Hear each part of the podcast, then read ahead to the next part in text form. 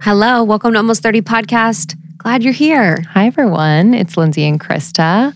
Welcome to the show. Hope all is well. Hope all. Oh, Hope I all thought you is said- well.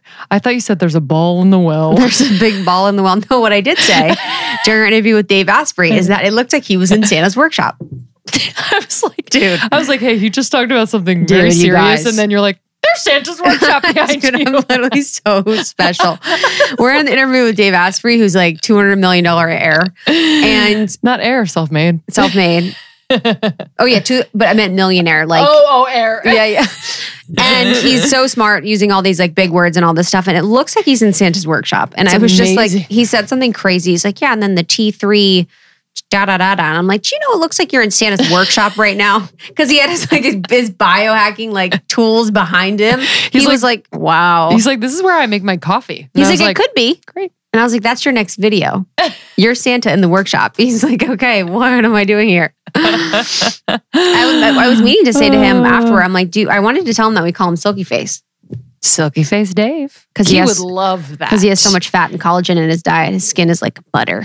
butter. What he would love that. I feel like he. You know what I love about Dave Asprey is the the confidence Dude. that he has around his health. Like it's like all the things he does, he better fucking be confident around his health. Yes. But he's like, so when I live to be 180 or plus, and he says that with a straight face, Mhm. like he is living to be 180 or plus. Would you want to live that long?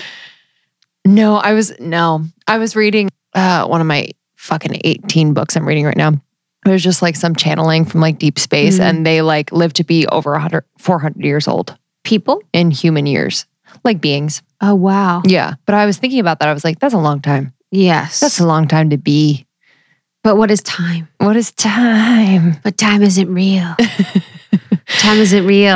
Guys, this is such a good one. I'm really excited. uh, Oh, a man. recommendation by our dearest Peta Kelly, um, Meet Your Soul. And it's really, you know, you've read it and I'm just getting into it since we had our interview with her and a little bit before. And it is like, it is like the Bible of Yeah. soul knowledge and information. And I understand where a lot of people that I resonate with, maybe they get their information from her or their feelings on things from her. But what she says is truly so resonant with me. It is Yeah. like powerful.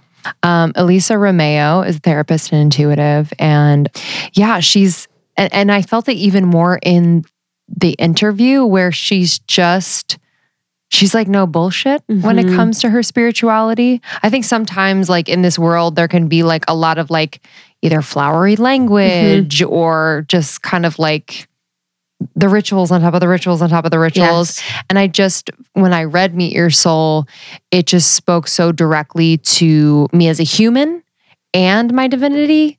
And it was very clear. So, this is a really powerful guide to connect you with your most sacred self. This is where I learned how to journal, soul journal, um, which we talk a lot about uh, in this conversation. Yeah, and I really love. I think this too helped me to understand the hierarchy for me in my mind of spirituality. And I'm always like very. I like things to have like a process and a structure. Mm. And so for me to really see and understand that like my soul is the number one guiding factor and should be the number one thing that I go to and listen to. And once I have that deep understanding and knowance of my soul, which essentially is a, you know, a part of God. So I'm, it's like a raindrop in the ocean that is God. Mm-hmm. So it is connected to God. So it's not like I'm like bypassing God, but my soul is my unique expression of God. And that is really the person that I am on an infinite level. And then this is the experience that that soul is having. So that is like my number one priority.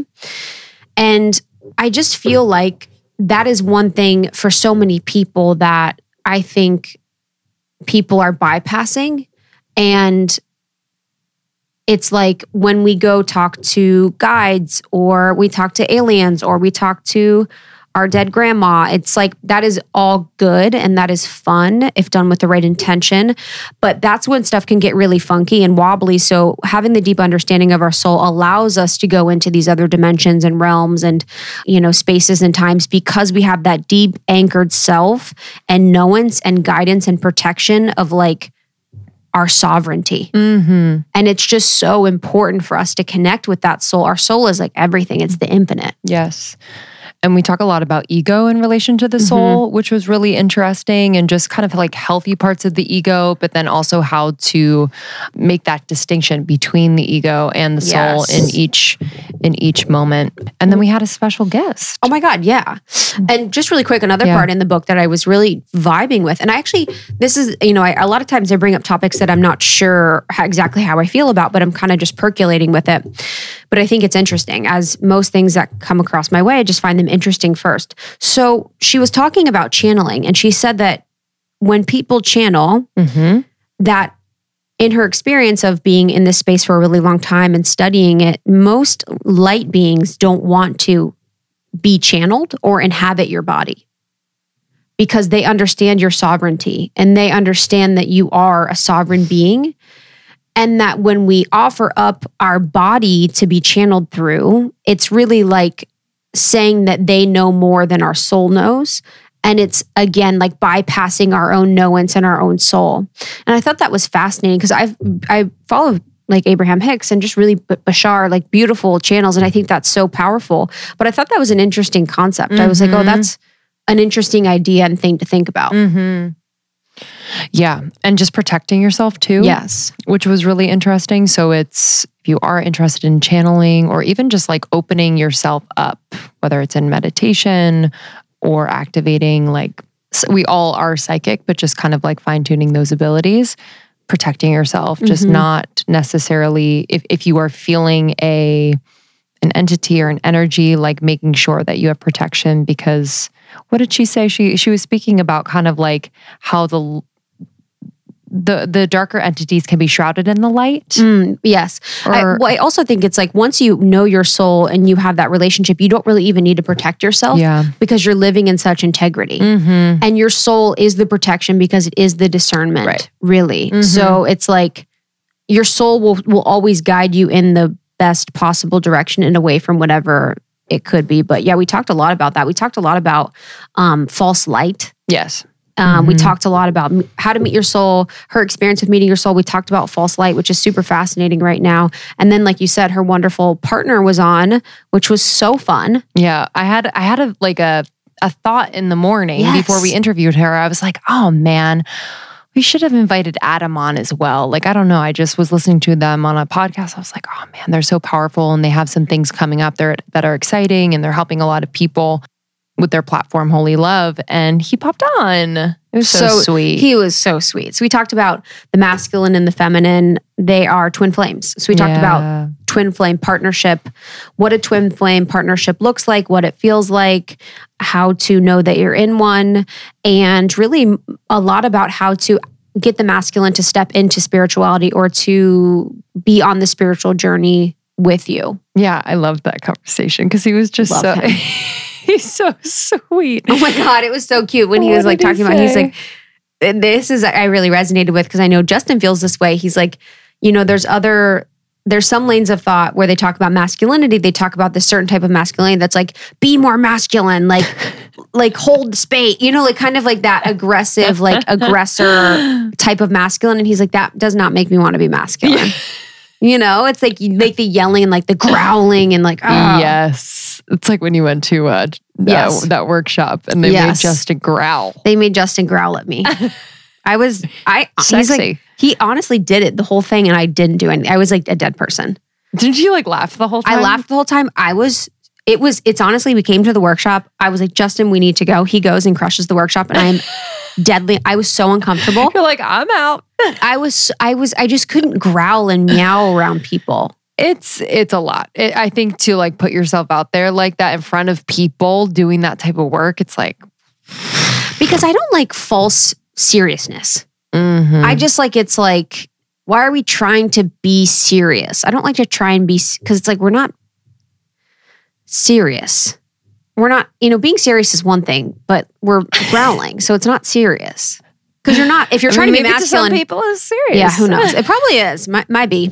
Um, but this is such a good episode. I really loved it. I'm Me really excited for you guys to listen. Me too. You can find out more about Elisa and uh, her upcoming offerings with her husband. They're doing a lot of work together. They actually have a book coming out. We're going to have them back on for the new book um, at elisaromeo.com. That's E L I S A. So excited to have an episode like this kick off the new year. We hope you guys are doing well. We're here to support you. If you're interested, we would love to have you at Camp Almost 30 happening on January 16th. This is a virtual event, a gathering that we've been dying to have with you mm-hmm. all. Like after 2020, just wanting to connect with you in this way, bringing together our favorite teachers, healers, experts. Yeah, for just a really beautiful day to learn, get inspired, laugh, and connect. Yeah, it's going to be incredible. It's all free. And some of our favorite healers and teachers Sahara Rose, Kiki Robinson, we have Ash Johns, we have Peta Kelly, we have Jen Esker, Jenna yeah. Zoe. I mean, come on, y'all. come on. That's only the come beginning. On. There's way more on the site. And again, it's free. Our intention really is to just bring us into the portal of 2021 in the best way we can. And it's going to be amazing. I can't wait to hang out with you guys. Yeah, cannot wait. Thank you guys so much for listening. Share this with a friend if it resonates or a family member. And make sure you subscribe on Apple Podcasts or wherever you listen to podcasts. And we are also on YouTube. So we have all of our interviews uh, up on YouTube for you to view you. We've seen you watch it on your TV, which is weird. I love it. I love it. I love it. Seeing my face on your big screen. um, but thank you. We really appreciate you. And we'll see you on the other side. Enjoy. Yeah. We'll see you. Yeah. So when you start to recall your dreams, then you create a relationship with your psyche, your subconscious, and it starts to really become internally real and it changes our physical world reality. It amplifies our relationships. It brings more depth and meaning to our daily living. And I think that's what we're all really seeking right now is mm-hmm. just, I think most disease and psychological issues are from a disconnection with our soul, uh, a separation or somewhere where we've been told you can't have access to this. It's impossible to have access to, to this. You can only have access to this through an authority that is someone, usually a man who's older, in a robe on a platform reading from a book that's an authority. And so what does that look like when we really just ask what's true for my heart? What feels really true and trusting that divine spark that's been placed inside of us? And then coming from that place of trust that we are on purpose and that we were created for a reason and that maybe we can actually dig through our dramas and traumas and projections and programs and trust that there's something deeper there to relax into. Mm. When did you discover your soul? Yeah, I think like the onion, it's almost like different levels too. I don't mm. know if mm. you guys have had this experience too in meditation where you're like, oh, now I'm there. Now I'm there.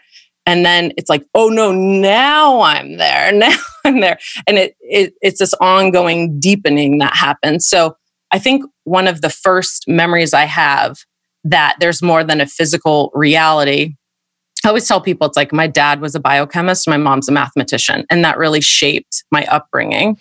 And I was raised in a Unitarian household, which is a very kind of like analytical religion that is like we encourage people critical thought, which I think was great. And I think I avoided some religious trauma with that because I speak with many different type of people. I think religion can be a pathway in and sometimes it can be a block yes. depending on the person and the situation. But so i speak with a lot of people that are kind of undoing programming to find their their true experience with their soul. But for me it was almost like there was nothing said about it except so there was so in some ways that was great because there was a lot of freedom to have my own experience but also then there was no kind of community or support when i started having mystical experiences. It was very much like that's weird and, and we don't know what that is.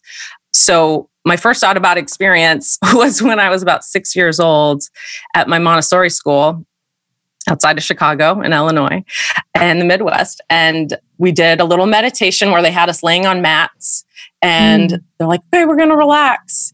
And, um, and they played classical music. And I just like floated up out of my body as consciousness and I could see all the kids laying on their mats and I went through the roof of the Montessori and I flew around with the birds in the sky. It was like a remote traveling experience. And then I came back down into my body and then I started to go lower and lower down to the lower world as they call it in shamanic terms.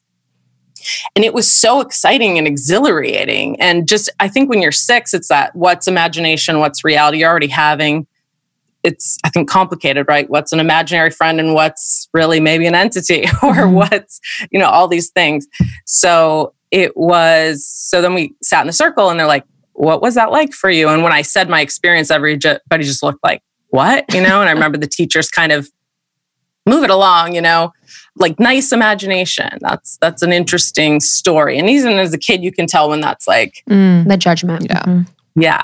So, and then I talk about my first book, Authentic Intuition. I was 17 when I shaved my knee and I got a wart on my knee. And the wart spread. So I had like many warts on my left knee. And I kept going to the doctor and they would burn them with uh, whatever that stuff that is. Cold gas thing. Stuff. Yeah. Mm-hmm. and um, they burned it over and over and over and over, but they kept coming back. And then I had third degree burns from that. And I just felt like a leper. And I was going to college uh, heading off. So I remember I wouldn't wear skirts or shorts. And and out of desperation I went to this woman who does hands-on healing. Cuz like nothing else. The doctor's like we can't do anything else for you here.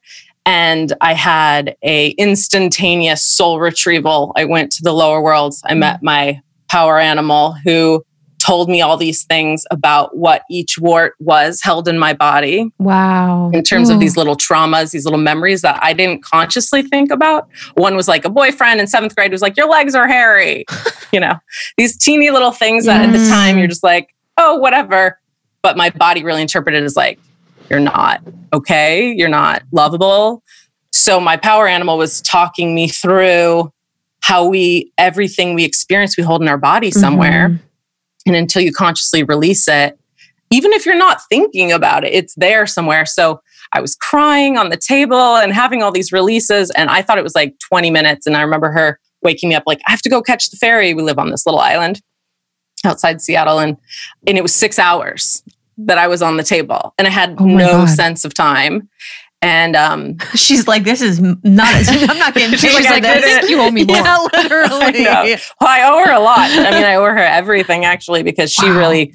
I was so scared at that time in my life, and it was really physical world exists. Anything mm-hmm. else is crazy or mental illness, and and she introduced me like, you can explore this place. Like you can trust. Actually, in the beginning, I remember my eyes started fluttering like REM but I was awake and I was seeing flashing lights before I started seeing the other visions, which is kind of a classic going into trance sign. And I remember going, I don't know, I won't, I'll try not to swear, but you know, yeah, swearing about it.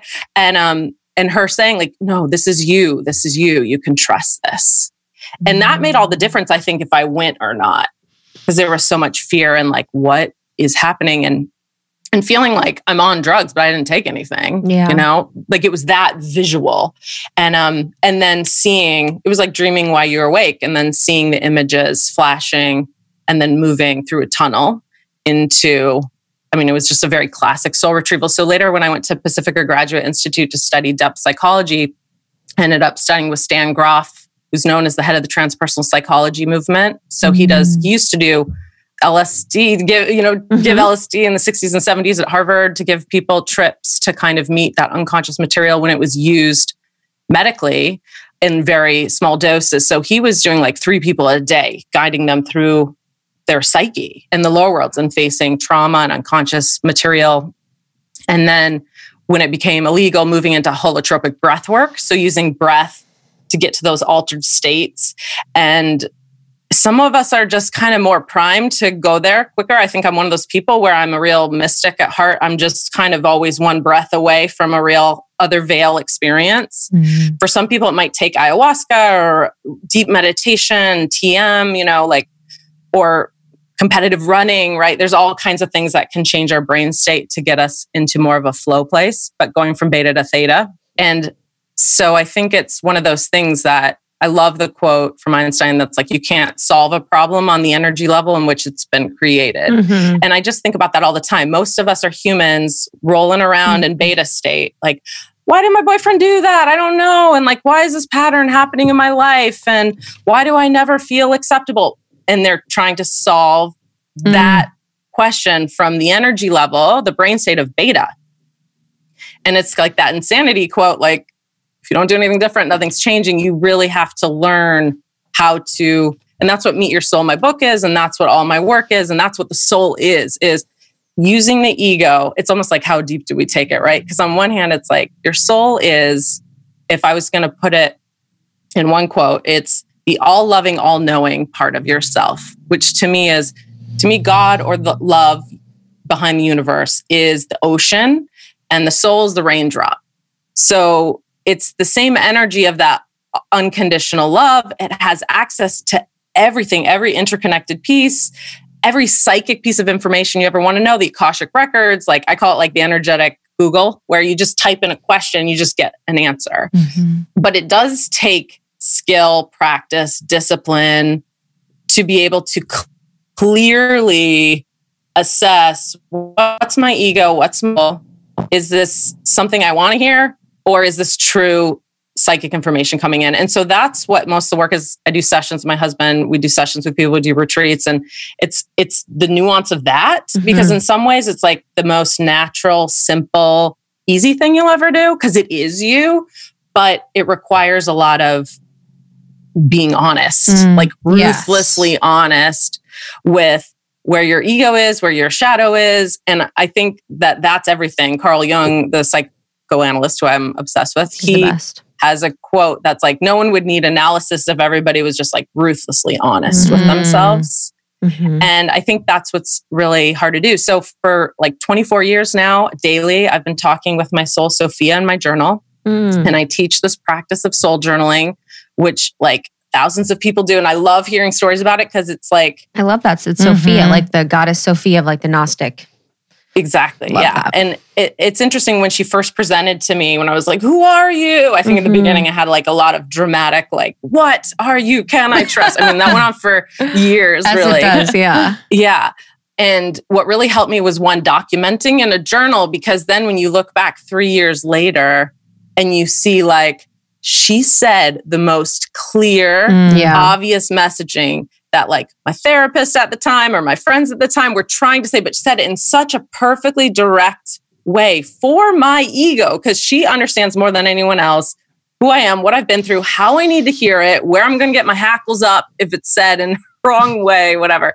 And so it's your soul, I think, is that inner perfect therapist, guru, Yes. mother Mhm. that can heal every issue in our lives. And so for me, soul journaling is just about like, are you asking good questions? And what are the good questions? Or like whatever questions on your heart? Because I think sometimes people stop with their soul journaling, like they'll ask a little, Mhm. but I always feel like there's like endless Mhm. areas to explore of like where's my limitation around this in relationship why did this make me scared like why is this pattern happening at my job like Yeah. there's and then going into real nuance of like what does that look like today how what does that look like for self care plan for the next 1 hour Yeah. and Yeah. I think making it super, super practical and grounded and relatable because as humans, we just have questions every day. We have issues every day. And I think the setup is that we are separated to Mhm. some degree by the fact that we're incarnated in these bodies. And the goal is to align it and bring it in. But there is a difference between our ego understanding and our soul understanding. Some people say, why would I have another name for my soul? She's me. And it's like, yeah, but unless you are Mm. your sainted Yes. self, Mhm. unless you are your highest avatar in every moment, your Christ energy as a title, right? This Sophia. Unless you are that, then there's work to do Yeah. in every Yes. moment. And I'm not done. And I think a lot of people think they're done that aren't done. And I think as long as we're here, we're not done. Mm. Like, Yeah. it's one reason we're here. Yeah, I started soul journaling after I read the book. And what surprised me most was the like directness. Like, I don't know what I expected, but there was like this directness in what she was saying and and kind of levity too, where it was like it was direct and also like comforting me. It was like you you know this, like there was this feeling of just bringing me closer to that knowing. And I can imagine that people don't necessarily attune to that naturally, meaning they are skeptical. They are kind of afraid of like this untouchable thing that might be coming through because it shakes up their reality. They're like, what is this? This Yeah. is not what I'm used to. Yeah, I always feel like when I know it's the ego, when it's like placating to me, you know what I mean? It's like my ego placates. It's like, oh, well, you could do that, but you know, there is this and there is that. It's like the ego really keeps me safe and the soul Mm. is like kind of ready to rock. Mm-hmm. for sure. I mean, so one one of the biggest spiritual experiences that happened to me was when I was at the end of my master's program. I had an out of body experience, like at school on the campus at lunch, and um, it started like after a long. I actually had just left Grof and Rick Tarnas's class, which are two powerhouses. So I think the energy of that class was pumping, and I left and I got on the ground and my head started doing this motion, this figure eight motion. And a friend of mine who's like a great energy worker was like, You're going into trance right now. Do you want to like go back into room and like go into that? And um I was like, sure. And really trusted him. And then went and in the room, I just had an out of body experience immediately, felt this love cloud above me that was like just calling to me and felt like everything I'd ha- always been seeking on a feeling level. And as I joined into that energy, it was like, bam, like a remembering of who I was before I Mm. was Lisa Romeo, why I came to the planet, what soul contracts and lessons I was working on. And then understand, and my soul being like, you don't know me. Like you're at a school Mm. talking about soul, you're reading Carl Jung all about soul, but like you're not listening to me. Wow. you're making it harder for yourself to not open because you don't know where you're not locating it like the North Star. And also part of you is, like you said, skeptical, scared, doesn't know how to receive or interpret that information. And it was just like, why would I be scared of this when I'm there? Because this is just all it. Yeah. And then I had a Mhm. life review of like, here's so far how you're doing. Wow. And a feeling of like, It's like and a a life review is like a, experience almost. Where Yeah, they have it- that, where it's like God reviews your life and you're like, okay, what? and it's like a movie that's like in an instant but it's also on a feeling level and it's also from everyone else's perspective that Yeah. you've had every interaction with so it's like i don't even know how to explain it. it's like beyond some it happens in ayahuasca too, Yes. sometimes too, where you get other people's perspective where you're like, damn, I never knew that I hurt that person or, or whatever. and this is how they were feeling and that yeah and so it was really like oh you know it was it was it's kind of brutal in some ways in a loving way of like oh we're showing you the rules to the game so you can kind of go back and go at it from a different place and i didn't want to come back you hear this a lot from people with ndes near death experiences because it's like so loving and beautiful you're like i gotta go back down into and you can feel elisa romeo on a good day is still really dumb compared to sophia Mm.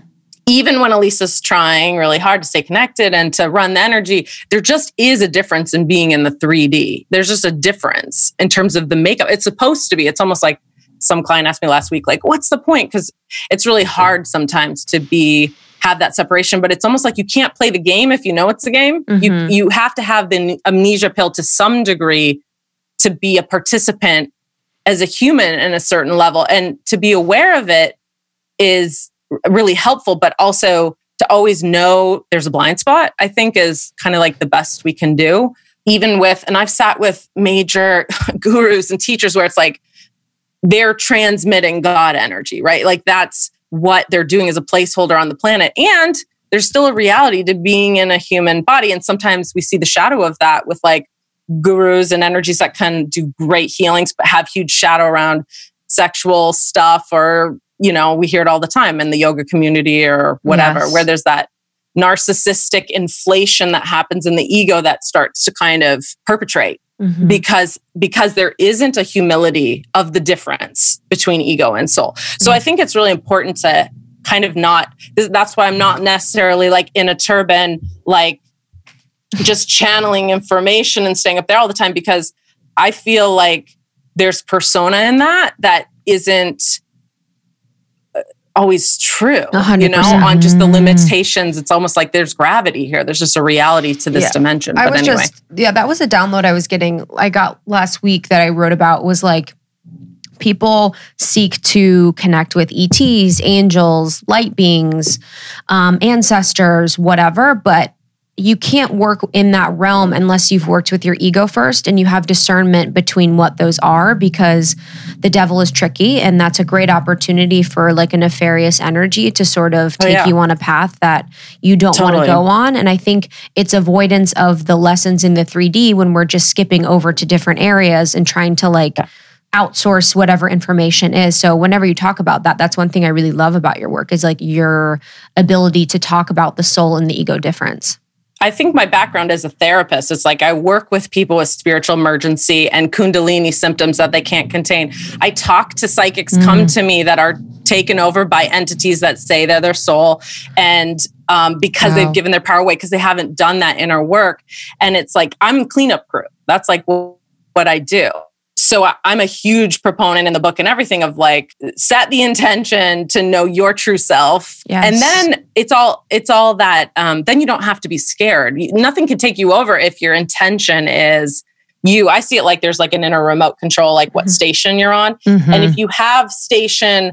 I'm tired of myself and my life. Just give me Archangel Michael where I can start channeling information for everyone to feel good about myself. Like that's what happens. Mhm. And but if you have your station like I understand the point of incarnation is to become a love warrior, a spiritual warrior on such a true level of seeing Mhm. love in everything as everything with the, that literally penetrating your eyes and like coming through like in that way then we're so protected. There's no protection. There's nothing that there's no demon that can overturn that because then we're truly in the energy of love. But i just think there's so much um i love the place where psychology and spirituality meet or don't meet. That's what i'm obsessed with because i think there's a lot of therapists that don't understand false light entities in the fourth dimension Mhm. energy cords like and then i think there's a ton of spiritual people that don't understand inflation and deflation and narcissism and you know so i think we can't do both either well unless we're doing both Yes. together that's just my biased opinion Can you talk a little bit more? I, this is something I've been actually really interested in lately is like false light. And I think that's this year has been incredible in the way of like false light. So, um, can you explain a little bit more about that? False light to me is basically like spiritual bypassing on the astral realm, right? Where you know when you're sitting with me, to me, the test, the litmus test is do I trust this person? If I just lost my child or someone really close to me and I was in the depths of despair, do I trust this person in their body to be a healer, to hold space, to talk to me in this place? If that person's going to say, it's all meant to be and you just need to get over it and it da da da da da. I don't trust that. I think that's pretty shitty. And there's a lot of people who identify as healers who go into that spiritual persona, which allows room for false light mm-hmm. because mm-hmm. it's not love, it's avoidance. And my first book, Authentic Intuition, was really like, what's the difference between projection and intuition? That's kind of what Meet Your Soul was also an expansion of because when you're in a projection, you think something's really real. You're like, I know this is true. I know it. I know that's a bad person. I, you know, or whatever. I know God hates gay people, right? It's like the the the feeling of somebody in a neurosis like that who thinks they've heard from God and thinks that's what God is, which is hate and separation, Mhm. right? But when you're in an intuition, you also like, I know this. I've never known anything. You say the same stuff. So, what is the difference between when someone's in an illusion, a false light? It could be on the fourth dimension, a false light illusion, or a 3D illusion, which is just like a psychological projection, versus like a download or a true soul experience. And energetically, they look very different. And one difference is true love has no interest in con- control or manipulation. I have no interest in people thinking I'm a guru. Like it's boring to me. When people start to do that, I actually like really Yeah. shut it down Mhm. because I know what that feels like. I know what projection is. I know it's a lie. I know it's pointless. It's a waste of everyone's energy. It blocks them from themselves. Some people seek that. Some people get hits off just kind of running because they can't feel their own soul or their own grounding cords. Mm. They're just little vacuum cleaners for mm. energy hits of sustaining their energy through some kind of narcissistic yeah. And I think on the fourth dimension, it looks like, and I've had experiences myself. It's like, that's why I would never trust a shaman who's like, there's no such thing as the dark. Because it's like, no, if, Right. if you don't understand where and how that is, to me, love is like ultimately, yeah, it's not true, right? Like ultimately, only love is real, but there's also dimensions. hmm In the 3D, in this dimension, evil's real here. It's like you just have to look at my background's working with incest survivors, uh, gang members, you know, Mm. like in addiction centers, like we have a lot of abuse and trauma on this planet that comes from evil. Does that mean that ultimately that's the most true? No, but to deny that, I think does a real disservice to anyone who's doing true healing and to victims, right? Mm. So we know what spiritual bypassing is on the 3D when someone's like, basically like, see no evil, see no evil, you know, in their lives and others. And it's the same on the fourth dimension, which is kind of where astral travel, remote viewing is, where there's more of like, it's all good in that dimension too. And I speak with the other side in sessions. I'm a medium as well. So it's like, a lot of it has to do with you definitely don't want to set an intention of fear, you know, because f- fear attracts fear. So it's never go out seeking into another dimension if you're kind of paranoid because that's not going to go well. But at the same time, it's kind of like knowing what neighborhoods you can walk in on the street, right? It's like I used to live in the Mission in San Francisco. I get off work at three in the morning because I worked on a suicide line, and I would walk down the middle street because there was just like real stuff Mhm. happening that could attack me on the streets. So you have to know what it, your street sense, your street smarts, and I think Mhm. that's true spiritually as well. Ultimately, it's like don't let fear control you. I it's funny because I think we've gone in so deep quick. Usually I don't start with like, what is the soul? Let's go to false light. You know what I mean? because there's a lot that usually comes from that point to that point. But I also love just staying with what's happening in alive and real. And my guess is there's a lot of listeners that are ready to handle this conversation. But for anybody who might be listening who's like terrified right now, just know that as long as you connect to your soul and just keep it basic and easy, you never have to go into psychic realms if you don't want to. You never have to, you can just make your life better by just making your intuition a little louder, giving your intuition the microphone in a way that's really like a planned thing. Like, okay, for 10 minutes a day, I'm just going to amplify that part of myself because God knows we have the other parts of ourselves in our ear where, that say we're not enough all day long. So I just want to balance those voices out a little bit for people. And I feel like 2020. I know that was like a whole. No, I love No, I it. I love it. I, lo- sometimes love forget much. because I live deep. So sometimes when I, we're deep and someone's like, "Yeah, this is so deep," I'm like, "What?" Because I'm always so like on the level of depth. But when you said just setting that intention I hear or ya. setting that intention, I was thinking about just our day to day in 2020. And, you know, I definitely haven't set an intention every single day, but how important that is for the macro as well. I feel like we're going into every day kind of bracing ourselves and, you know, kind of fearing what is coming next or what we should do. Um, and I'm just wondering like how fear plays into our relationship with our soul. Is it always a an indication of something that we should look at or is it just a simple block? Can you speak on that a little bit in the lens of like 2020? Yeah, that's an interesting question because I think there's different kinds of fear. It's like in my chapter, in Meet Your Soul, when I talk about emoting versus feeling. I think most therapists start to realize there's different qualities to different types of crying. And Mhm. sometimes crying comes in all of us. I mean, I've done it like from a histrionic victim place. We're just like, I can't get it. I don't know. Where we're giving our power away. And sometimes crying comes from a, oh God, I get it, something new. And now I'm having a transformation, a release experience.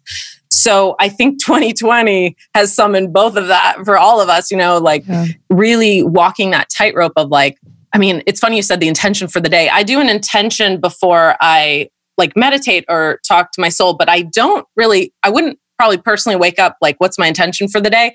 Because what I would probably do is like, Sophia, what's going on with me today? What do I need to know? And then based on what she says, then I might create like some kind of an intention in the sense of like, how can I stay true or on track Yes, to what you that. told me? Just because in terms of efficiency, I've just learned it just saves time to go straight to her because my ego can have its own intentions that might be completely off track, Mhm. even though they sound really spiritual or smart. um, from what she's doing. Do you um or guess why go to your soul versus going to God? I've gone through phases of learning about all of these things. So learning about uh, my spirit guides, learning about angels, learning about all these things, and then really this year it's like learning more about the importance of God being the one Oh, right, person that right. you should go to. So Right. what is your preference or like why do we go to our soul first before we go to God? I think the soul, it's like when you ground a house with wire, you know, you've got the grounding part to plug something in so it doesn't explode. I feel like the soul is completely made for you in the sense of when I go to God and I do go to God, it it just has more of an expansive vibe to it of an all inclusive for everyone.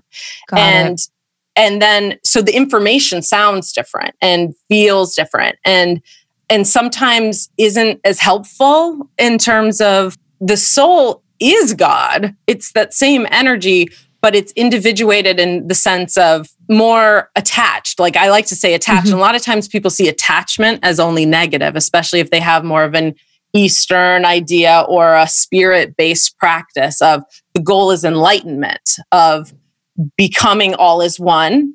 Ram Dass, Eckhart Tolle, like all those are useful, but they're also very spirit based, which is historically masculine, the, the masculine face of God, right? Sophia is known as the more feminine face of God, which is not about enlightenment, it's about enlivenment. Mm. And I think one imbalance we have on our planet right now is we've had an imbalance to more of the traditionally hyper masculine spiritualities instead of honoring the divine feminine. And that's why we don't value our trees and our water and our parents and our daycares because there's kind of this up more bigger, better, faster without necessarily the attachment piece. I, I once had a mother that really like clarified this for me where she was like a real identified as spiritual. She was always doing like Buddhist meditations and her child died like Mhm. one years old. And she asked me, was she being not spiritual enough because she was grieving her child? And I was just like, because she was grieving her child. Was she being, was she not spiritual enough because she was still grieving her child? Right. And I just thought I was so appalled at that, not in her, but in where that came from. Where did that programming come from in Mhm. her? That it's bad to be attached on a physical level. And she's doing something wrong spiritually if she's not feeling absolute peace and bliss every day. And I think the soul journey is about eventually getting to eternal love and bliss and peace, but it's in a really different way of through our connections, through our attachments, that love is about like our most true self and the divine feminine is coming into our heart of what is most emotionally true and being absolutely vulnerable in that and absolutely like the honesty of that and so to me that's like the goddess or the feminine face of god so it's it's also like when people say god sometimes they go to the masculine of that so i would kind of argue soul is the feminine face of god Love that. Mm. Yeah. That's it is beautiful. god but it's kind of through a different it's the yin yang of it Yes, Yes. I love that. And we've been talking recently just about like our upbringings in the Catholic Church in particular from our experience, but you know, how we were just kind of encouraged to look outside of ourselves for those answers. And just how, like, and you say it in the book, just how extremely low your spiritual self esteem becomes. So I know a lot of people out there grew up Mhm. in, you know, a particular religion or church and again, not good or bad, but it's just kind of thinking or having more awareness around like where we were not necessarily looking inside of ourselves or just depending on that figurehead and and what you were just saying the masculine so i would love to just kind of support people in that and how like they can begin to almost like marry the two because i i, I definitely don't want to say like religion is bad but i just kind of want Yeah. to to talk about that Yeah, and I think it's like anything that's alive, right? The minute we start controlling something, it loses its life force and its evolution. And I think the problem sometimes with religion is people get a lot of the like, here's the rules, now stay within that box. But if religion can be a part of an alive, growing, mm. expansive, moving, living thing, then it becomes more honest and just powerful, you know. I I see it sometimes like we've been talking about we have a podcast my husband and I as well and um it's called called Holy and Human. Had to think about that for a second. and um we've been talking about doing a podcast about the spiritual stages because it's kind of like this idea that we some in terms of evolution and sometimes people pop in at a different place on this but it usually starts kind of with like the lawless like okay i need something religious because if i don't i might cheat on my wife kill my neighbor or use drugs and alcohol. So i need some kind of a law system a, a, spiritual rules system um, and also spiritual community and and a place to go and all that. So then there's the faithful right? So now we're like going to church and we're doing the things. And sometimes that's even like aa which i'm a huge fan of from you know where you need to work your 12 steps. You need to be in that. But then sometimes if if there's a place where it's been controlling and fundamentalist and limiting the soul, then we go into a place of and every personality is different. I think people are really different in terms of what's good for one person might be horrible for another person and vice versa. So there's really not a lot of dogma or rules, you know. I think it's such a unique path situation. But for some people then if they were raised in a confining religious system where maybe they're gay and maybe their religion doesn't have room for that, right? Then you go into the rationalist place where you're an atheist or maybe agnostic of like, well, I reject that. Now, the highest spiritual calling is for me to reject the limitations in I'm in rebellion in some way. I'm in reactivity to that experience. And that goes on for a while and maybe forever for that person's lifetime forever in that lifetime. Um, and then it goes to the mystic, which is where kind of meet your soul just jumps right into, which, and sometimes we need to go through that process, you know? But I think the mystic is just like, if you drop all the dogma and we just directly tap in, plug in to why are you here? What call is upon your life? When you look at the patterns in your life, what have been the lessons you've been mm-hmm. learning? What if we trusted that that's happening for a reason? What if we can get into contact with that through our brain states? Then it's just not even debatable, right? It's like nobody can talk me out of Sophia because I've literally I've had experiences with her that the way they couldn't talk me out of loving my child, you know? It's not something I believe from a book or have been told it's a felt truth and experience, an embodied experience. So I think what we need is that the world needs more people. We would have so much less like challenges, wars, disagreements if people would just promote for each other the true and honest exploration of who they came here and and meant to be. And again, I think it gets tricky because mm. it can be like well, the world's a scary place. Maybe you're not ready to trust yourself. Maybe if you trust yourself, you're going to go do something dumb, bad, or wrong. And that's why religion kind of yeah. has profited for so many years because we haven't done a good job as humanity in terms of being ruthlessly honest with where our shadow projections and power tripping places are in ourselves, you know? Mm-hmm. Um, but if we can have the humility to start that path, then everything would change. I had a dream, a dream, an astral experience when I was writing Meet Your Soul, where usually I don't talk about this in beginner interviews because again, we're going right it. into it. I love it. We're, we're, just we're fucking here for it. we're just going to call this a one off. Anybody who needs a 101, just abandon ship right now. So it was, this, I was writing Meet Your Soul and I was really in it energetically and feeling what the book was calling me to do. Every prayer, every day was like a prayer of like, okay, what do you want me to bring through for people? Because I wanted the book to be a transmission so that at the end of it, people are meeting their souls. We're not talking about it anymore, but where they're like trying out the soul journaling, which is phenomenal. And I love, I want you guys to talk about a little bit more of your experiences too, because I love hearing about it. But so the experience was, I was like, asked, it was, I had left a dream. It started in sleep, but then it was like an astral travel experience where I went up above the planet. And I remember looking down at the planet. I was like, it's so beautiful. And then I could see this grid around the planet that was like this gold mm. woven web, like a spider web, but it was really beautiful. And I remember thinking, it's so beautiful. And then as I came into contact with it, there was definitely a feeling of, oh no, this is like yeah, a dark this is false light. this is like a grit. This is what they call the matrix. Mm-hmm. This is, mm-hmm. and then this download of a small group of people or entities have the majority of the power, which is kind of like duh, just on the Mhm. planet financially. Like that's obvious, right? But seeing it spiritually, Yeah. right? Seeing it in terms of accessing our consciousness. Um, and and frankly, there was a lot of also kind of religious energies on that grid, right? And what the grid was was like, you're not allowed to do this. You're not allowed to meet your soul, is basically what the grid is.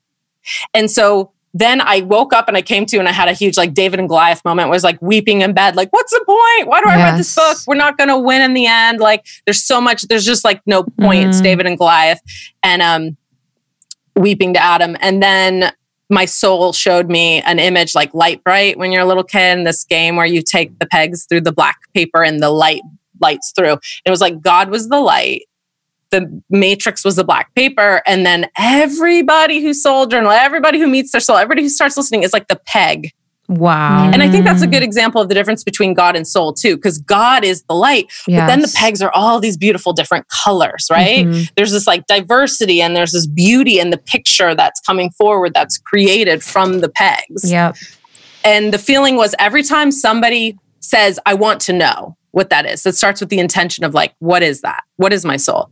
You start to break through that matrix. And and it's so I see every day as like a spiritual test. Like every moment we kind of have love and fear inside and outside of us. That's kind of like what's gonna win? I mean, is it gonna be like my thighs are fat, I'm worthless, then the matrix just won. Or is it going to be Mhm. like, what does my soul think about my thighs? Mm. You know, what does God think about my thighs? Like, then things start to change. And the, the hard part is remembering to remember because we get so addicted to the insanity of the question and the cycle of that. And so, so I see it as revolutionary. Like this work Mhm. we're all doing, it's, it's truly spiritually revolutionary because there are energies that don't want us doing that. And I think there's something about that that shows up in the resistance or the I'm crazy or the I'm not allowed to or what if I'm the first fam- person in my family to do that? Because there's also something ancestrally, I think, in ter- like a goose in the front of the line breaking that that code, you know. Yes. So yeah, there's a lot to it. Yeah. I felt that a lot too with um the revolutionary piece and then also kind of like almost the burden of it. You know, it's like the the shadow side has felt like a little bit like a burden of it. But to the point of your your vision with the the matrix and the grid, I, this is something I think about a lot is you know the law of free will like the universal law of free will that we have free will choice but sometimes i wonder if we do because it's like if we're living in this sort of like matrix prison that is run by these like small group of otherworldly beings how much free will do we actually have I think we have zero unless Yeah. you're connecting to your soul. yeah otherwise you're just running on programs and neuroses and and conditions and that's again why i'm like can everyone please just soul journal for 10 minutes a day? Yeah. Like it doesn't have to be a huge thing but if you just check in how am i doing today soul? And get the orientation. It's shocking sometimes what comes Mhm. through right? Mhm. yeah i mean and it's like i think everyone's dharma is different. Some people are meant to be more unconscious and sweet and simple and that can be their highest soul's evolution in one lifetime. And then i think there's people like i'm meant to be a teacher like i'm meant to sit with the burden of consciousness with some of this. And i signed up for that and i love it. I get off on it. You know it's like Mhm. part Mhm. of me. Sometimes my husband has less sometimes we're like can we just oh my gosh. those and buy something? Literally. You know? Um but i also think anything true is eternal in the sense of sorry am i like messing everything up you're with great. sound No, right now? good. like jesus christ as an entity is i love him he's Yes. you know so so the difference between jesus christ and mary magdalene as true entities versus the telephone game of who people said he was because Mm. I think sometimes that happens where they're giving their power to the 82nd person on the telephone line that created some rules about it, right? Mhm. So a mystic having Gnostic experience as somebody who's like, let's find out, you know, let's find out directly and personally what is the energy of that, the archetype of that, the true. And you know, to me, what I believe Jesus did was this, and that he just continued. He was a, a genius at surrendering his ego over and over Mhm. and over to really receive the avatar of his higher self and incarnate that, and then live from that place, which was super revolutionary and not many people liked at the time. I always think like Jesus was on Instagram and have 12 followers, you know, Mhm. like there wasn't a lot of people that were really because it is sometimes that thing of when I've felt Jesus energetically, that the love is so big, you have a choice of get on board immediately and drop all the stuff, or you kind of want to attack it Mhm. Wow. because it's it's it's confrontative on a love, not in a abusive way or anything, but just because the love is so palpable and so obvious, there's nowhere to hide. So then you have to break your negative attachments with whatever bullshit you've been telling Mm. yourself or acting from. It's almost like you evolve or die, you know? Wow.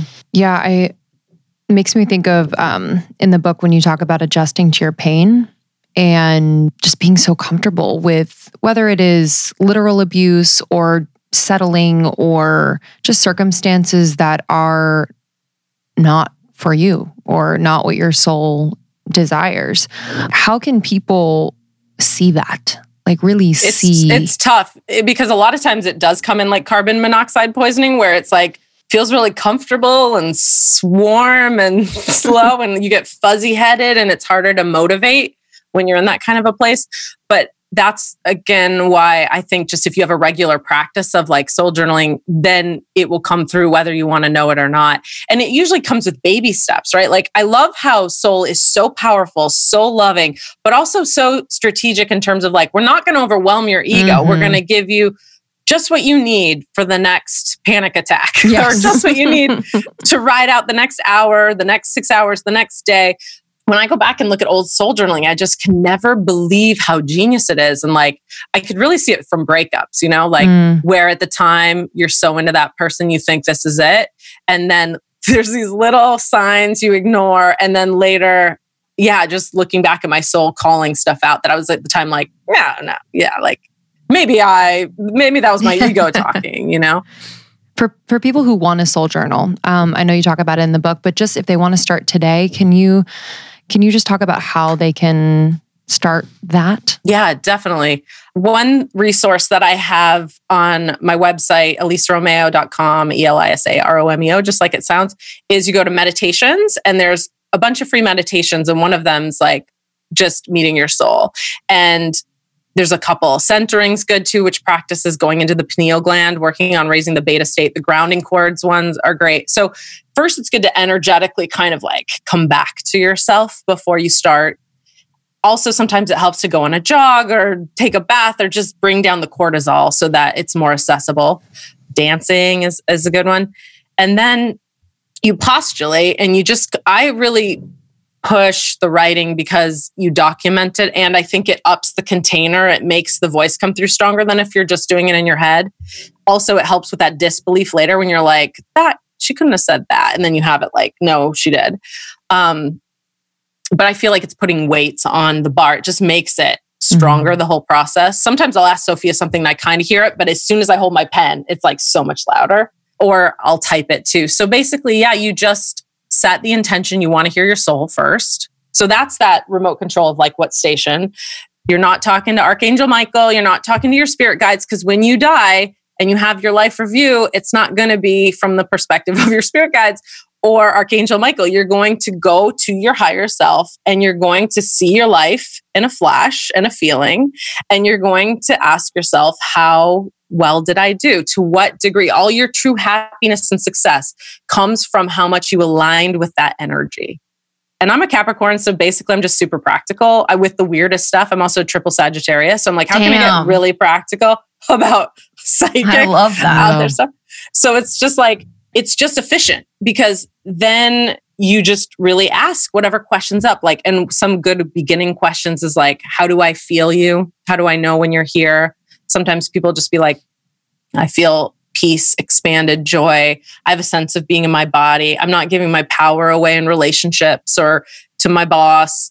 And then it's like, what are, you can ask really specific things like, what are three things I can do today to stay connected to you. Maybe that's like if you're at work and it's busy or these days on Zoom, taking a stretching break and whatever. Even you can ask about food, like, what do you want me to eat today? What's in alignment with you in terms of getting your mission accomplished in terms of love and healing through my body? And I think the chapter I have in Meet Your Soul about what's my purpose, I think about a lot because a lot of times people call me and they're like, what's my purpose? You know, what mm-hmm. am I mm-hmm. doing here?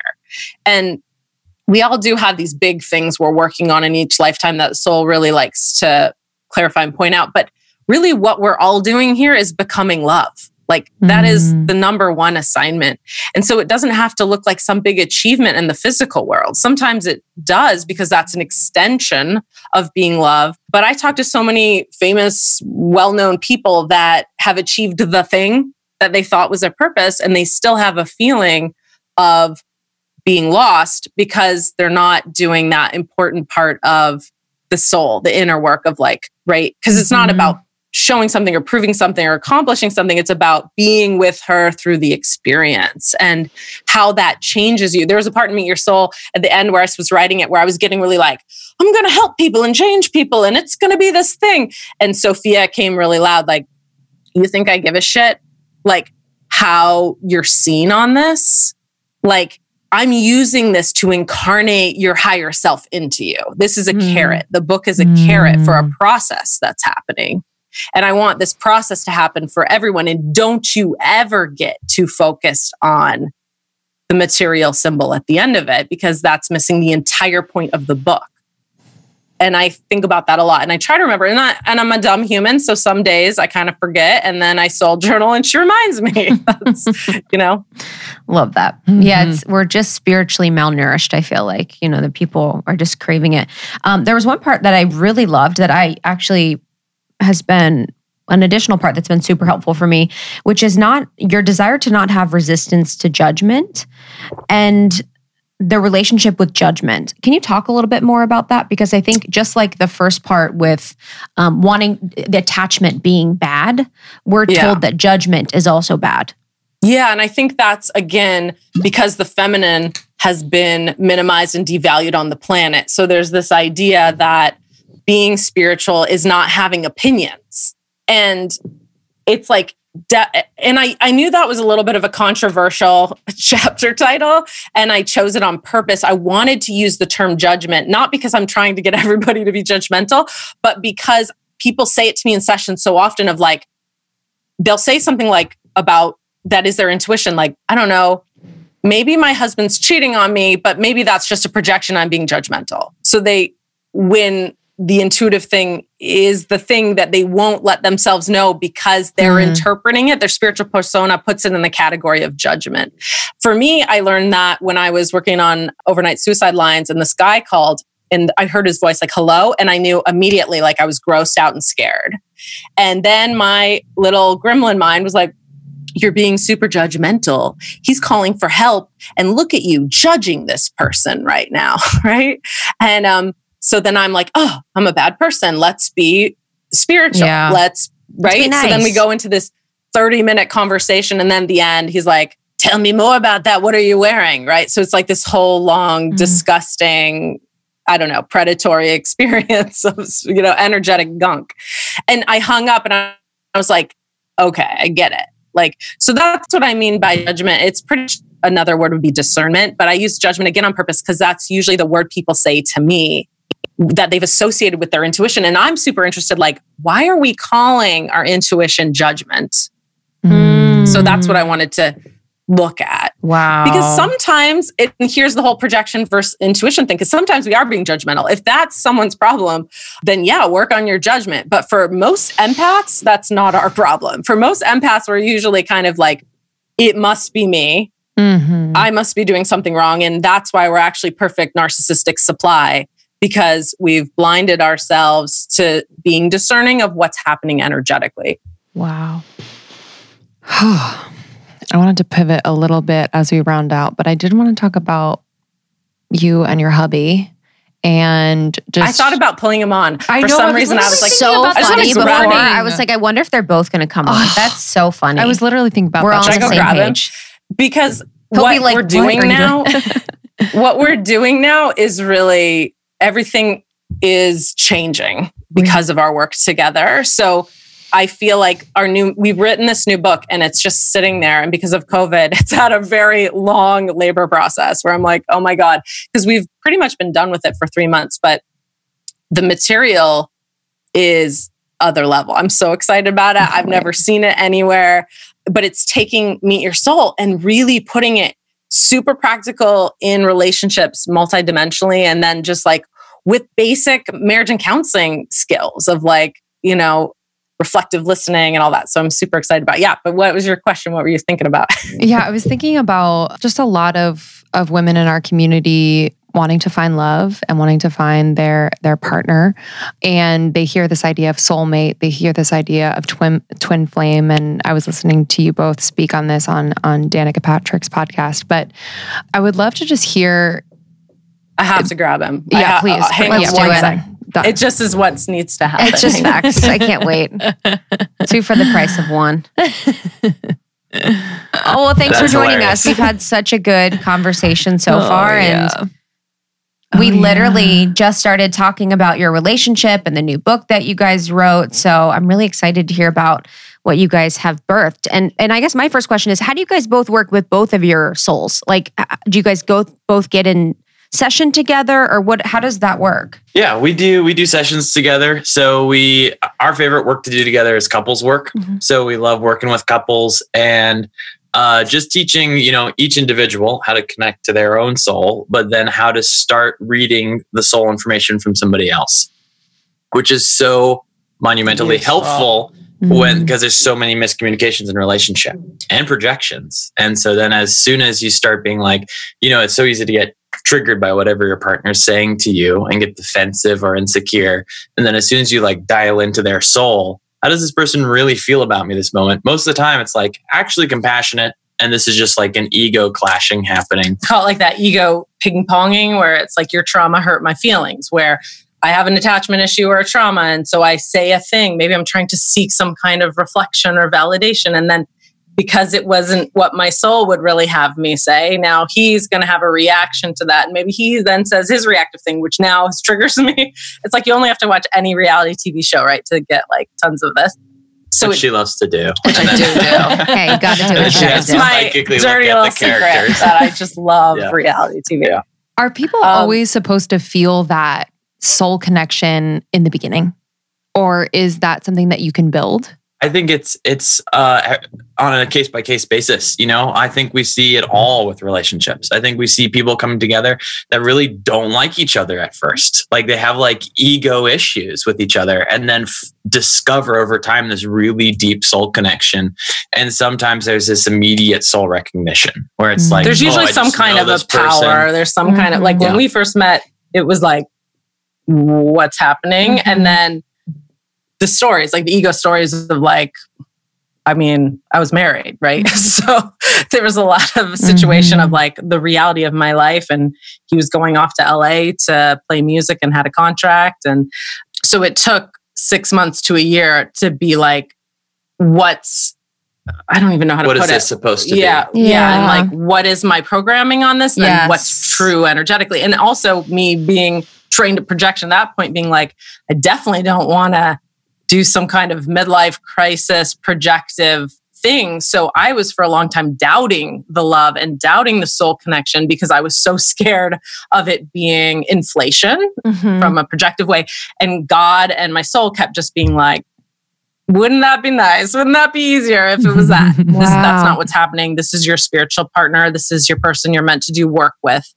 And um and we've gotten to a really great place. Like and my ex-husband was here for Thanksgiving with no his way. wife and Aw. their kid. So it's like the journey we've all taken of just like really listening to love and the kids are super happy and it's been truly I never would have thought. You know, and I think that's a good example of like when you listen to your soul, it can be like beyond your wildest imagine. Like I Yeah. didn't think love like this existed on the planet.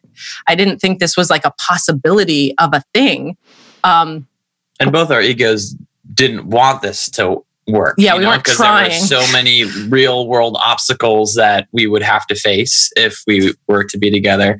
But Elisa had been listening to her soul for so long and telling other people listen to her soul. It was like, could she really Yeah. not listen to her soul at this point? Uh, and same with me. I, you know, had my spiritual awakening when I met Elisa. So I went from Mm. being very like uh having a literal understanding of life and then being propelled to being you know meeting my own soul being and sometimes up. people get worried if I listen to my soul, am I going to like leave my husband? And I just want to say, I'm a really kind of rare Yeah. thing. I'm not, if you listen to your soul, it's not like your life's necessarily going to fall apart. And Sophia did tell me two years before I met him that this was going to happen. And I just ignored it Whoa. because I didn't know how that was going to be. It didn't make sense to me. So, Right. Mm. but one thing that's weird that I think about, inter- it really, the story I think about, I'll, you know what story I'm thinking about? I don't. You're not. i'm terrified Um, I don't want to say the name. Come on, turn on the Um, telepathy. I know, honestly. do Yeah. look, grab Yeah. her knee. uh, the story I think that kind of conveys really what it's our story, but I think it really helps people understand the multidimensional level of relationships. Is when we were first together. Well, we were living together for probably three months at this point. Adam was doing the dishes. you know what I'm going to say now, and um, and I was reading this book by a well-known spiritual teacher that talks about like sp- sexual polarity and kind of tantra work, which I won't say the name of. And so I was reading this book, and I was down the hall. And I still had a lot of projections and not really fully getting what we were. We were in our process of like, we had had these crazy spiritual experiences and like these psychic experiences. we're still integrating. But I was still Yeah. like, I don't know. I don't know. I was, is a just, I mean, what was that, like eight years ago now? So I was reading it and I was like, had the thought, what would it be like to have sex with this person, this author?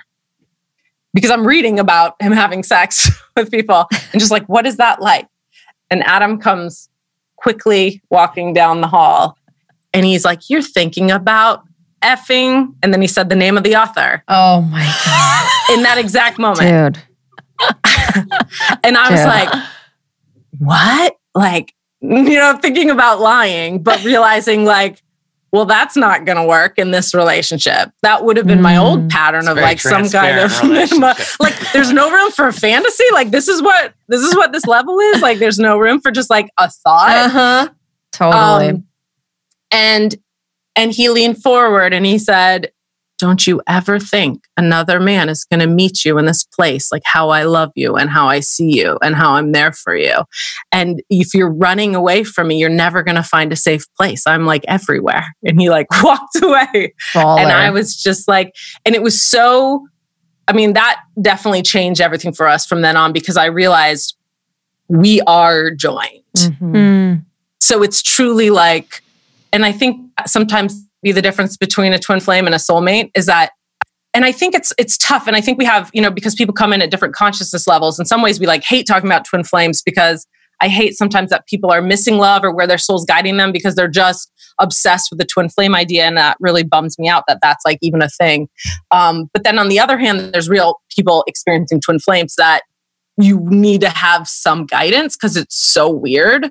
And many people don't, many spiritual, well known teachers are like, twin flame is just a projective idea of you don't love yourself enough. And I probably would have thought that too before it happened to me. Like, I didn't think a lot about twin flames before, but that whole Jerry Maguire, you complete me idea was like my worst literal nightmare. Like, I hated this idea, like, I'm not enough. And I think twin flames is like, it's not that you're not enough, it's just that this just what you're contracted to do it- this lifetime Yeah, and this Mhm. love is just what you love the most. And so there was a real feeling when we were first together and he was looking at me like I've sought you like in every Mhm. sunset and every starry night and and I was just like is this a bad you know like Yes. poem like this feeling of like pretty bad like like like, like, yes, it was, and yeah. yeah, and just a feeling of like every other time I'd had that energy, it had been projective at me in terms of like some kind of a like, And this is what I want you to be. Not, Mhm. I'm not really seeing your soul. So he was the first person to truly see my soul and then say that like in a Rumi sham st- Mm. type of way.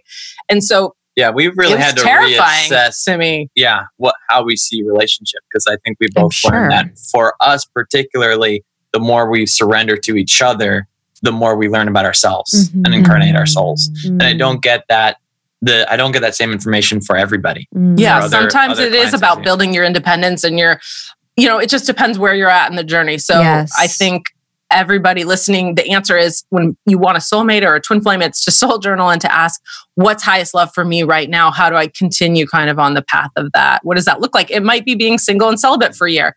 It might mean opening your heart a little and working on one thing we're talking about recently or coming up is attachment issues because I think that's so key if you're avoidant or if you're anxious attachment like that's a you have to work all the ego stuff before you can really get to a clean higher level multidimensional Mm. relationship Yeah, and you and you have to be able to like hold energetically up like a twin flame, you know, because it's it's not like an energy space that a lot of people can be at from a frequency level to like receive all of the information. For you, Adam, like so having your awakening as a man is not an experience that I think all of the masculine has. So, what was your sort of experience to meet your soul and meet her and, and go from it sounds like zero to a hundred million? Yeah. Uh, interesting. uh, uh, yeah, I think that's a good question. I, you know, as a man, I think is an interesting point in there because I really went from having sort of a concept of love. Like I kind of, I think I just kind of, i read about spiritual things and I just took the ideas that I liked, you know, that seemed liberal. And I was like, you know, accept everybody and uh, be compassionate to all and all these things to when I really met my soul, my soul felt like this force of a force to be reckoned with, you know, but of love that was very direct and very pointed and very like, I'm not going to hold space for bullshit. You know, it was like, Mm. I'm going to help. I love you so much. This keeps falling off. sorry I'm Uh. I love you so much that I don't want to that I want to help you learn to and go into more of a dynamic relationship that has more human contacts, you know, and just more of emotional contact opposed to just kind of like it's all good, you know. Mhm. Uh, I, so- he resisted his soul in the beginning because it scared his ego. Like he was like, because he grew up with this idea of like compassionate listening circles and this Mhm. hippie group that, you know, had a lot of that. So he was really good with his feminine, his inner feminine. Yeah. So when his inner masculine came through in his soul, he was like only associated the masculine kind of was like more of the darker elements Yes. of what the masculine has been Mhm. I on the definitely planet. just you know? had a negative connotation Connotation with, with- anything macho, you know, Yeah. or that, you know, that, for lack of better words, of this kind of uh, overpowering, you know, thing. I just had, I think I had some trauma around what the masculine is. Uh, uh, I just associated it with this kind of toxic thing because that's all I had seen. I had seen a lot of that, and I had experienced a lot of that in the locker rooms growing up and things like that. Mhm. So it was really came down. So I was all about, uh, yeah, I was very good with my inner feminine of just kind of being in touch with my own emotions, but kind of an island by myself, like independent. Uh, and when my masculine came in, he was very involved, you know, and direct and not afraid to speak his mind. Uh, and he did scare me at first. So that, but he didn't scare me and i think that Mm. was like a twin flame thing that helped him to accept his soul same vice versa when it was like he was the first person where he was seeking sophia almost more than i was which Mm. i had never really had that experience always like this is this thing i do on my side you might not really understand my soul but i'm on my spiritual journey to the story that you told, I don't think I was upset that you had the, the thought of a fantasy. I don't think I would be upset these days if you had a thought of fantasy, but it You was the be. fact, maybe, maybe honestly, but, but, uh, but I think what my soul was upset about was that you were seeking some truth in somebody else that I knew was mine Yeah. to provide. And so I think that's kind of an example of how the masculine came in was seeking Sophia more than she was able to feel Sophia at that moment. so that's how the twin flame can work as like a biofeedback thing where you're like oh my god I, my relationship depends on me really sorry, prioritizing my soul right now. I remember in the beginning having this little like hissy fit one day about I don't feel special in this relationship because I was used to some kind of like ego specialness that was like Mm. kind of a manipulative power that had just been kind of socially conditioned in me. And it wasn't working with him, my like normal power tricks, because he was just like, What what are you doing? This isn't you. And like, where's your soul? And he would know every time I, and I mean these are subtle things. This wasn't like some She's dramatic also Italian, so I think that's what she's pointing at. yeah. That kind of Yeah, I mean, I Yeah. definitely had a false masculine in me. And the reason it's a false masculine is because it wasn't my soul. It wasn't Sophia's expression. It was more of a, a an avoidant, like defense, like I'm strong in my ego kind of a thing that he was like, can't wait to take these bricks down in this tower. He was just like Mm. ready to to dismantle that. And um and it was like terrifying because he's like really psychic, really like high EQ. So it was like I'd never dealt with in a relationship kind of like such a crazy dismantling process while at the same time tons of love behind it. I'd been with a narcissist before, so I'd been in a dismantling process, but that was like just coming from power and control. This was like an ayahuasca trip every day of like having crazy soul birthings, love bombs Mm. going on, feeling like God was literally like penetrating my heart and opening into this love. And Sophia in my ear constantly pressuring down through the day like you can trust this is this isn't what you think it is. It's not manipulative. This is really he is truly supporting and seeking your soul. Mm. and yeah it's i mean i still am adjusting to it honestly. Like Mhm. it's really a lot. It's like staring at the sun you know? It's Mhm. kind of like sometimes overwhelming yeah. Mm. Twin flames is a lot. yeah and I, I often say like i don't know if i would wish a twin flame on my kids like i feel like a nice soulmate is really often i mean it because it is like the main thing you're doing for the rest of Yes. your Oh, life wow, yeah. Like, Yes, mm-hmm. this incarnation. yeah I loved your Adam. I loved your blog post about the divine masculine and divine feminine. I feel Oh, like cool. I feel like it's been like the words masculine and feminine are talked about so much, at least in the space that we're in. Yeah. But the way in which you described it was so so beautiful. Can you briefly kind of explain? Yeah. I'm glad you brought that up actually, because I would say this is my the most common spiritual obstacle I run into, as in like what is out there in the spiritual culture right now, is that this there's a lot of projection on what the masculine should look like, what the feminine should look like, uh, and I think a lot of men that are trying to do masculine work, it suddenly feels like a lot of pressure. Right? It's like now be very spiritually manly, you know, and which makes you feel very unmanly, you know, especially especially if your partner's asking that from you. Like, can you please be more masculine towards me? It's like, I don't know. Do I need to like what does that mean Dude, I don't know. that's so flannel funny. and I don't know, like cut a tree down Oh Cut a my tree down, god! yeah. My fiance, we Uh, went to this like workshop where they were like, "Be more masculine," and he was like, "Ah," like, and it, it's not him. And it was just yeah. so hilarious. Yeah. It's very hard to ask a man to be more masculine. we did know? put um we did Uh, a face mask last night that was clay and i had extra and i put it on him so we definitely had a moment of looking maybe like something Yeah. that might be in a You're never not- more masculine until you tree. do a face mask. uh, what was I going to say about that? Uh, oh yeah, you know, uh, and I've heard about yeah, men reading. It's this is the same author that we're talking about. And I know who earlier. you're talking Reading about too. Yeah, we all know who we're We talking about. Yes. but We won't say the name. yeah i don't Uh, think we should say it Yeah, we won't. i'm terrified Um, so, but a lot like men reading these books about trying to do self work on themselves and getting so fed up, literally throwing the book at the wall, like being like this because it just feels like this pressure, and uh, because, but I think it only feels like a pressure when it comes from an idea of what the masculine should be of how the masculine should you know look like and act like and i think that's when you're basing it off of an archetypal masculine and I think that that's where we really differ from other spiritual teachers and even Jungians, where they'll talk more about the archetypes of these things, of embodying the archetype of what this is for everybody. But for me, it's all about finding your individual soul expression of the masculine. You know, I think you can be doing your individual soul expression of the masculine doing ballet. The- You know, i feel like I can see so much masculine movement in dance when somebody's incarnating their soul during that. So it's not about action It's not even about words. And so that's why this gets really tricky because there's no like rule book. There's no way that there's not like a 10 steps to incarnating your masculine guide. It's uh, all about listening to your soul. So it's all about taking the time to really get to know your own intuition and feel like what intuitively feels like your masculine.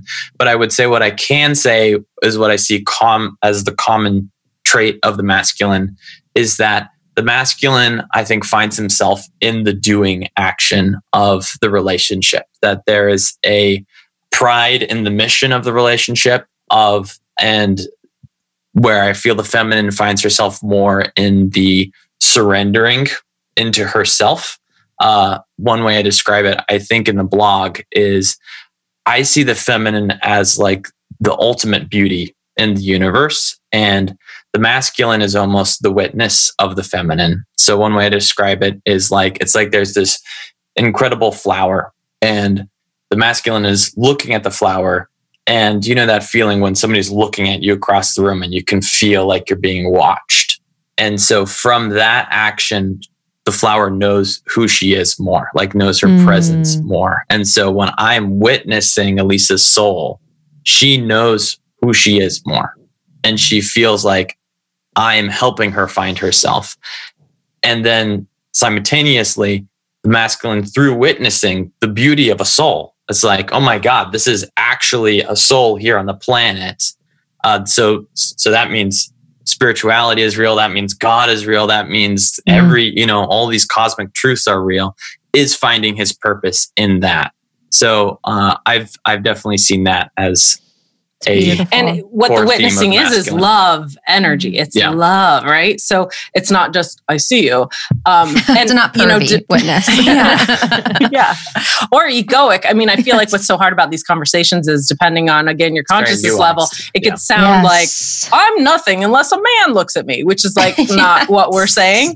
Um, and it's probably so we're all delicate flowers that yeah, needs to we're be just stared at by men. yeah. I mean, it's really we're talking about energetic principles, and again, this does not have to do with gender identity or sexual orientation. And our homosexual couples, we see it's a yin yang uh, energetic Yes. polarity thing that happens. Just to, to Yes. clarify that, Beautiful. But yeah. Yes. I love that that piece though. That was I wrote down a lot of what you said. I want to just as a last question from me.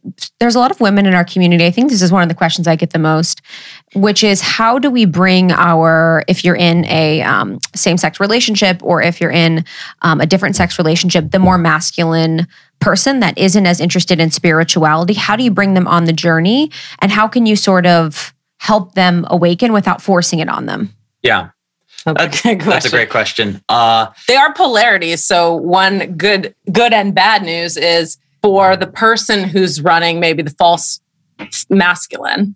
Again, whether that's male or female, but it's to stop That's me. doing that through working with your soul because because it's a polarity only one one of the two i see it a lot like god right like before the big bang everything is love. So there's nothing witnessing god because everything is god. Then you have split into now we have material reality and separation. The negativity of the separation is it's separated. The positive is it can see god. Because if you're all one thing you don't see itself. You just are that. You are just bliss dancing around. So the beauty of the yin yang and the duality, the beauty, I think that's what twin flames are literally an incarnation of, of the beauty of the magnetism between the masculine and the feminine and the light and the dark and and all of that. So like the love that's trying to rejoin the that magnetic pull it, it's real. It's a real energy. So if I'm in the false masculine, he's in his false feminine. He cannot be in the masculine. So we, even if we're not talking about it, there's definitely things you can do mm-hmm. to come into your true feminine nature, become more your soul, soften, work on your avoidant attachment issues, and start to that shifts it. And actually, that's really what's fun about our new material is so much of it is like it doesn't matter if the other person's on board or not because so much of it's energetic yeah. And and so there's so much Mm. you can work on and do and change. And it's like it's that whole you don't want to be codependent of like i'm changing because i want you to be different because that never goes well.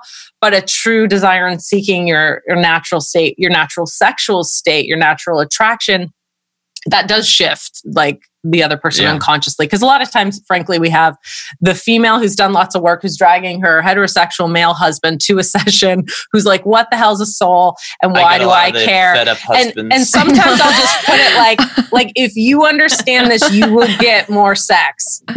yeah, Well, I- like she'll I- stop At the basis you. level. yeah. At the basis level, your wife will be way less annoyed with you. Yeah. Um, Well, I, I just to clarify your question too. I think uh, I wasn't sure if you're asking like when you're doing your own spiritual self work and you're with a partner and they're not doing that work, how do you get them to do that more? And I think you were talking about that. But I think that is the theme of our next book. It's uh, because that's all about. We always encourage people first to connect with their own souls. And so, what the new material we're breaking out here is called we're calling it the uh, four spiritual relationships. So we call the first spiritual relationship your own relationship with your own soul. So that's your ego to your soul. And then uh, you also have your ego to ego relationship with your partner. So Like that's that's a relationship Mm. too. Uh, so that's just you guys talking about what movies you like and hobbies and you know your whatever your ego programming conflicts are and all that. Uh, but then you have a relationship to their soul too, and so you have your soul to soul relationship, which is just the That's like soul contracts between you guys. So a couple can have a soul relationship and not be consciously aware of it their entire lives. They just might be a couple they they got married, they have no understanding of spirituality, but they have a very sweet soul bond that's just there all their lives. Uh, but then when you start doing the consciousness work of making this conscious and making conscious decisions of how to activate your partner's soul, then you have your ego to their soul relationship. So you can start with first journaling with your own soul, but then you can start asking their soul questions. So often I will dial into Sophia. So if it's Elisa's like scary in, level. in something, if I tell she's Justin like, Soul what to do. I'm like, can we just That's not a bad idea. think you can no, tell the soul no, but what I to think do. you can have astral conversations. I think that's true. I mean, sometimes when I'm like tired Yeah. and lazy, I'll be like, "Come in the bedroom, come in the bedroom," you know, like that kind of thing. you know, I do brain that. snacks. Yeah, That's you the response. Like Yeah. you literally does. Yeah. uh, but so you can to use that though to help your partner to meet their own soul you can talk to their soul like if elisa has anxiety one day and she has so much anxiety she can't really hear her own soul uh, and she's in some story she's like i'm so anxious that the kids aren't going to get into this preschool or something like that you know it has like some story that's keeping her disconnected from herself sometimes it doesn't always work when i'm just like what does your soul say you should Yeah. just do this work know. like just do it and so I think often we have that impulse with our partners, right? We're like, can't you just kind of connect to your truth right now instead of being in this egoic story? Uh, but what I can do is actually talk to her soul and get that psychic information. And the question would be something more like, what does Elisa need right now to know what to connect to herself? And the answer may be something I totally don't expect. Like the answer might be like, you need to go give her space this morning and actually go get her uh, Mexican food from the restaurant. You know, like something very That has practical, very that happens quite a lot. I'm very affected. My mood is very affected by Like good food. a stream of burritos. Oh god, these headphones keep falling out. I feel like it's our twin flame metaphor. Is like sharing. we sharing. can't hear one set of that. totally. Uh, so so our our whole next book is how to effectively talk to your partner's soul and to help them. So if if your partner has attachment trauma or a projection on you or any sorts of things that are blocking you guys from true intimacy, using your soul information and their soul information to help guide them to that. Mm. love that? We should Beautiful. schedule that now. I want to do that. that full interview. We'll have four AirBo- AirPods. so four, Perfect. Two guys, four Yeah. AirPods, two twin flames, four AirPods. I'm so excited Love it. about that, guys. So that excited. sounds incredible. And oh my gosh, this has been such a pleasure. I'm so grateful for your time and I can't wait for the next one. So when's the book out? We have no idea. Yeah, so of everything. prayers up, everybody. We got prayers up. But you, so you Yeah. have your you have your podcast, Mhm. Holy and Human, and then you have you offer sessions for individuals and couples. And can you talk about your courses, just any offerings for our audience? Because I know they're going to be running to your Yeah. website. So we're transferring everything right now to theholyheart.com. Cool. Uh, that's where our relationship work is going to be up. And we're going to try to do a mystery school if we can ever get to it Really because we excited. It's are been doing years in the childcare and. COVID. And we gotta Uh, talk about but- false light and I'm in. dreams, So it's just going to be, stuff. you know, our, our Everything. goal is all the things we talk about on sessions is to be, make that accessible so that people can come and just really be getting all that, you know, what it, empath survival tools, um, just all sorts of things like that. Uh, so that will be going up there, and uh, working we'll on it announce now, so- we'll announce the new book up there, and then uh, our podcast, Holy and Human, is uh, also going on. Beautiful. It's so weird. I was thinking this morning in the bathroom. I'm like, oh shoot, should have like we should have asked both Lisa and It Adam. yeah, on. we I don't both know were why. thinking I don't that. know. You Yeah. probably were So feeling us because weird. I was like, me on. I I, think we're really it. going into this new, like it literally just feels like the energy, the chapter is different now. And, Yes. and this work is always meet your soul is always the basis of all, all of it. But I think where the pulse is really and like where we're being called is like, yeah, I in love it. Relationship. I Yeah. love it. Can't wait to Yeah, talk thanks to so you guys much for having Yeah, it me was fun. spontaneously on Thanks here. for This is so and fun. us on. Thanks for really being a good sport. yeah, we love you guys. We appreciate you, and um, we'll be in touch when this is out. And then, yeah, would love to schedule for both of you at some point Mhm. soon. This was like just the tip of the iceberg, and I know so much of our community is interested in both of your work, so we could go go in deep. Yeah. Thank That'd you guys awesome. so much. It was Amazing. a pleasure talking to you guys. Thanks so much, beautiful guys. end of the year and beginning of the next, and we'll Yeah, definitely be you in too. Touch. Thank you. Okay. Talk to you later. 2021, we're ready. It's our, it's our year. We're done with Fingers 2020. Bye, guys. All right, Bye. take care. Bye. Thank you so much, Elisa. What a good one. So that was powerful. amazing. Share it with a friend who you know has met their soul, wants to meet their soul, or just wants to get more spiritually connected. That's how you know you can support your friends. Yeah. And we'll see you at Camp Almost 30. It's going to be amazing on January 16th. It's a free digital event, and our speakers are incredible. They're world class, and they don't do this a lot. So we are super grateful for them for sharing their gifts with you at our digital day camp, which is a one in a lifetime experience. Yeah, you can find out more and reserve your spot at almost30.com. And thank you so much to all of our sponsors for this episode. As always, we only want to bring you brands and products that we love and use ourselves and have vetted. So thank you today to Thrive Market, NutriBullet, FitTrack, and Oat of the Ordinary. Thanks, y'all. Thanks, now. We'll see you in the next one. Bye. Bye.